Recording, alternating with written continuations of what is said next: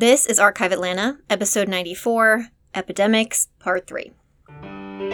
You're listening to Archive Atlanta, a history podcast where each week I'll be sharing a story about the people, places, and events that shape the history of the city of Atlanta. I'm your host, local tour guide, and total history nerd, Victoria Lemos. Hey guys, happy Friday. This week I am covering the final installment of our epidemic disease series. I did not expect a part three, but I had a mini episode all ready to record um, about pellagra. And I thought, you know what? Why not take this and then throw in two or three more epidemics that were still left on my list? Even if I cover them briefly, you know, here we are. So, one episode where you can learn about typhoid, pellagra, and HIV/AIDS and their impact on Atlanta. We're going to start with typhoid, which is a bacterial infection that can lead to fever, diarrhea, and vomiting, and it's caused by a bacteria, Salmonella pass through contaminated food and drinking water. And in the early days of most cities, when sanitation and public water systems were lacking, typhoid was typically a death sentence. So, you know, we have salmonella now, and it's not something you think of in causing death. But I mean, I talked about this in the uh, water and waste episode. Atlanta was really struggling with cleanliness here, especially in certain neighborhoods. You've probably heard of the infamous Typhoid Mary, who was an Irish cook in New York City that is believed to have infected 51 people, three of whom died. But more importantly, she was the first person in the United States that was identified as an asymptomatic carrier of the disease. And this kind of blew everyone's mind because they didn't know it was possible to infect people without showing symptoms. And Typhoid Mary is a whole other story in herself. She did not want to be quarantined, or she would not be quarantined. Um, she was jailed against her will. I think she ended up dying in jail. The whole story is crazy. Um, one of my favorite podcasts called The Bowery Boys, which is New York City history, they did an entire episode about her. Just like all the diseases we talk about, typhoid was around for decades before it ever reached epidemic levels in Atlanta, which happened in the first decade of the 20th century. The city watched other countries and US cities deal with the disease, and so all Atlantans were particularly interested with the sensational Typhoid Mary newspaper articles. Um, and in 1910, Atlanta city officials were contending with our ongoing sanitation problem. In 1908, the city had 89 cases of typhoid reported in the summer months, and by the following year, the sanitary department instituted an ordinance. And so this ordinance said you have to cover your trash and you have to remove animal manure in a timely fashion. Two things that sound you know, pretty common sense to us, I think, now. Um, but having even having a trash can wasn't exactly standard across the city. Um, and then covering it was not exactly a standard practice. The evils of the typhoid fly were very real, and medical professionals understood that open, festering garbage cans in the southern summer sun were a breeding ground for disease transmission. There was little um, jingles and sayings about how to kill flies or that you should kill flies, understanding again that flies were transmitting germs quicker than anything else. In 1909, typhoid cases dropped to about 67, so everyone is really encouraged and felt like that the new ordinance was working. But they were having a very hard time getting Atlanta police to enforce the new rule. And this feels very similar to our mask discussions today. Um, but 1910 Atlanta doctors are like begging people to cover their trash cans. And they're urging them in the newspapers. They're like, this very simple act. It can save lives. If we all work together, if we all cover our trash cans, we can practically eradicate typhoid. By 1911, there were 163 cases and 40 deaths and among them were prominent and wealthy Atlantans. There was a young newlywed and former debutante whose family lived on Peachtree Street. There was a former judge. So this wasn't always targeting um, poor or minority neighborhoods. I think that if that was the case, white Atlanta would not have been as up in arms. But the fact that it seemed to be indiscriminate, um, you could be from a wealthy family with good personal hygiene and still suffer from typhoid. Also, very similar to today, European cities were blowing the US out of the water with their efforts to lower their typhoid cases.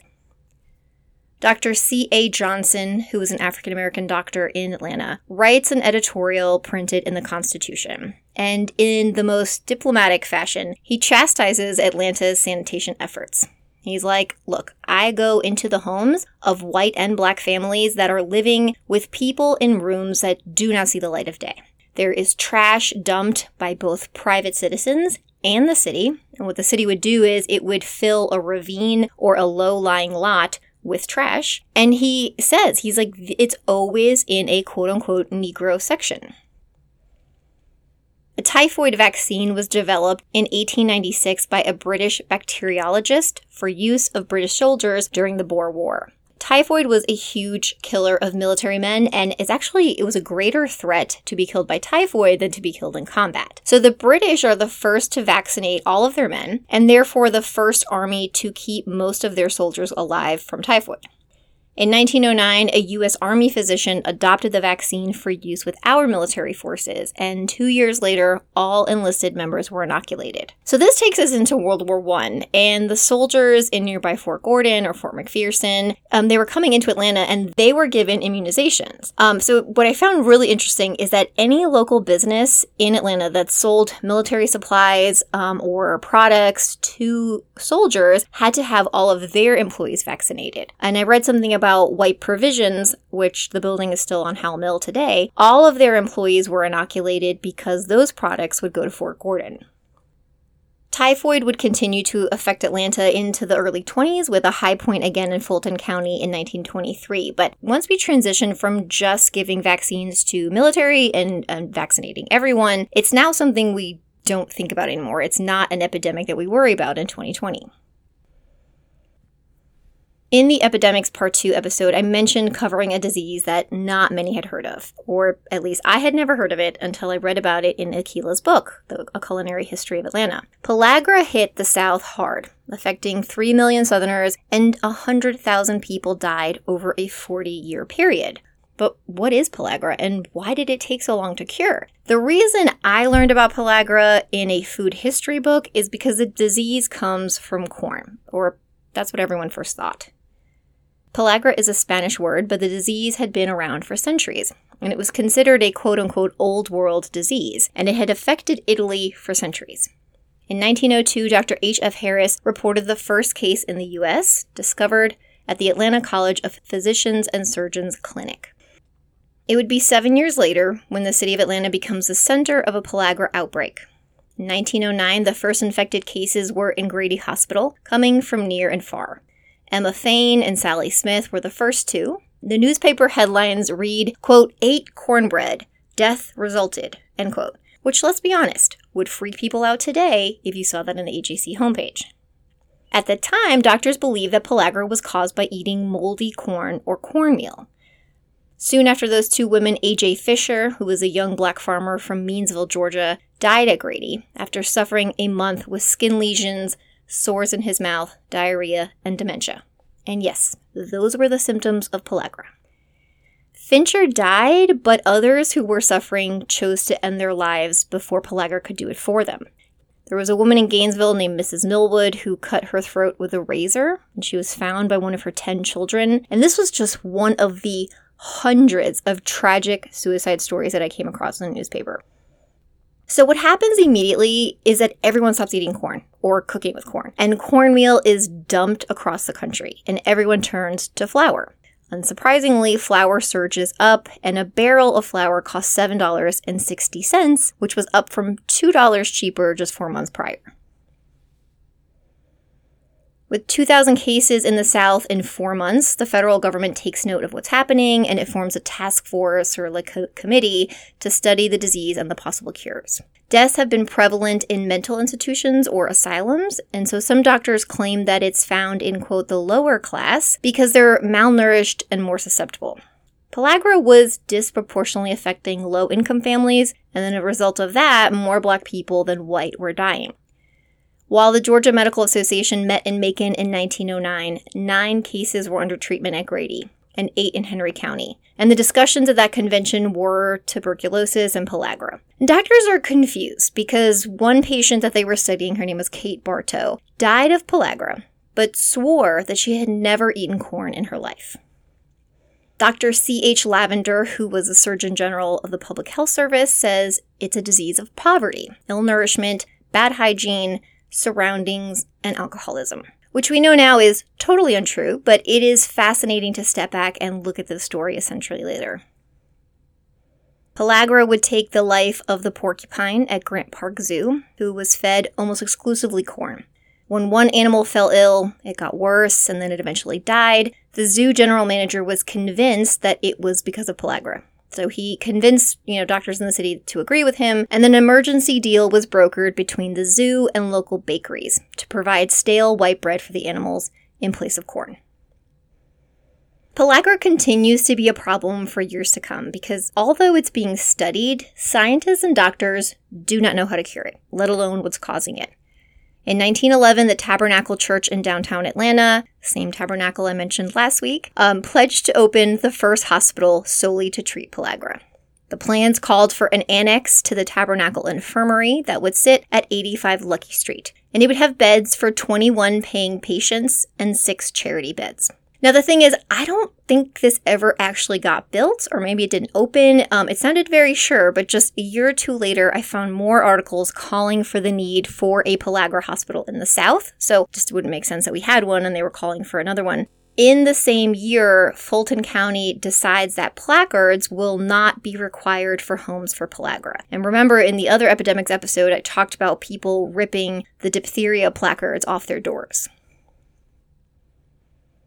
In 1912, there were 69 deaths in Atlanta, and doctors were frustrated. And some of them just kind of threw out any possible causes. They thought it was sandfly bites, um, bad sewage, just grasping at straws. By 1914, the federal government was asked to fund a southern hospital. And this is brought about by the story of Sam Fortune, a poor rural farmer from South Georgia who brought his sick son into Atlanta for care at Grady. Grady Hospital would not take him because they knew that pellagra cases were not curable and that the patient could lay sick for months and months. A local company gave the dad a job, and then finally, a community outrage made Grady accept the child. But people are like, hey, we need a place that exists just for pellagra cases where people can come and be treated and not be turned away. Instead, what the government did was it started a task force that began doing experiments on pellagra patients at the Milledgeville Sanitarium. It was here and with this data that Dr. Joseph Goldberger, who was head of the Pellagra Commission, discovered that pellagra was caused by a quote, one sided diet, end quote.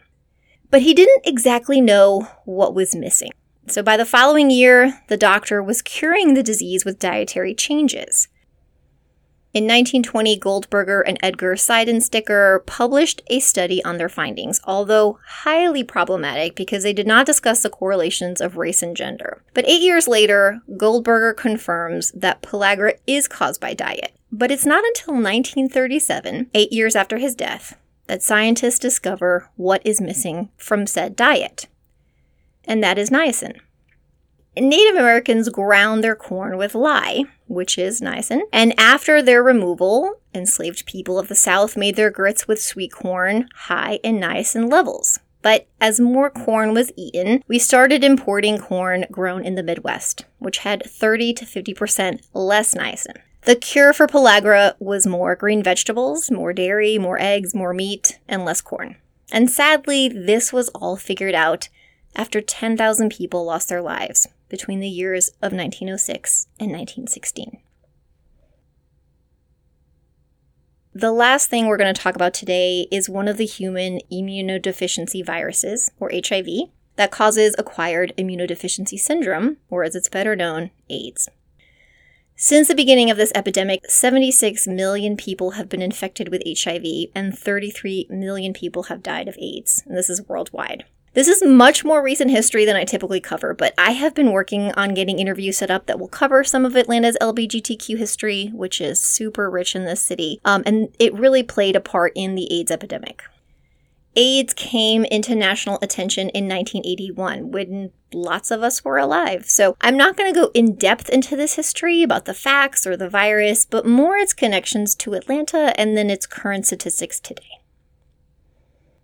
Because Atlanta is home to the Center for Disease Control, local activists began organizing AIDS work in the city as early as 1983. And one of these organizations, AID Atlanta or AID Atlanta, was one of the first, and it was staffed solely by volunteers that provided educational and service resources for those living with HIV/AIDS. This is the South, so Atlanta activists dealt with blowback from conservative Christians and the Republican Party. Charles Stanley, who was then, and I still think now, the pastor of First Baptist Church, preached that AIDS was God's punishment for homosexuality. And J.B. Stoner, who was a white nationalist from North Georgia, led a mob to confront marchers in Forsyth County in 1987. The Atlanta Gay Center was founded in 1976 on a house along Ponce de Leon and eventually closed and reopened as the Atlanta Gay and Lesbian Community Center. It published a bi weekly newspaper, operated a helpline, and it acted as a meeting place for several support groups. During the AIDS epidemic, it offered free testing. I wanted to end this series talking about HIV AIDS because a lot of people, me included, think of it first solely as a disease affecting homosexual males, and second as something that's over or part of history. But just two years ago, in 2018, the CDC labeled AIDS an epidemic in Atlanta. Downtown Atlanta numbers were comparable to a third world country. More than 36,000 people were living with HIV, and get ready for this 70% were black and 7% were Latinx. The rate of black males living with HIV is 5.4 times greater than white, and for black females, that rate is 15.4% higher than their white counterparts. So, this is a current issue, and it's something that you can get involved in or volunteer with. And then maybe one day, some podcaster can do an episode about the history of the ancient AIDS epidemic that was cured by a vaccine.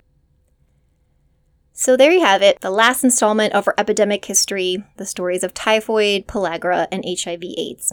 Thank you all for listening. Remember to leave a rating or a review wherever you listen to your podcasts and call the Archive Atlanta phone number. Leave me your Atlanta story. So, um, I talked about that in last week's episode, but I'm going to post on social media this week as well. That phone number is 678 465 7161.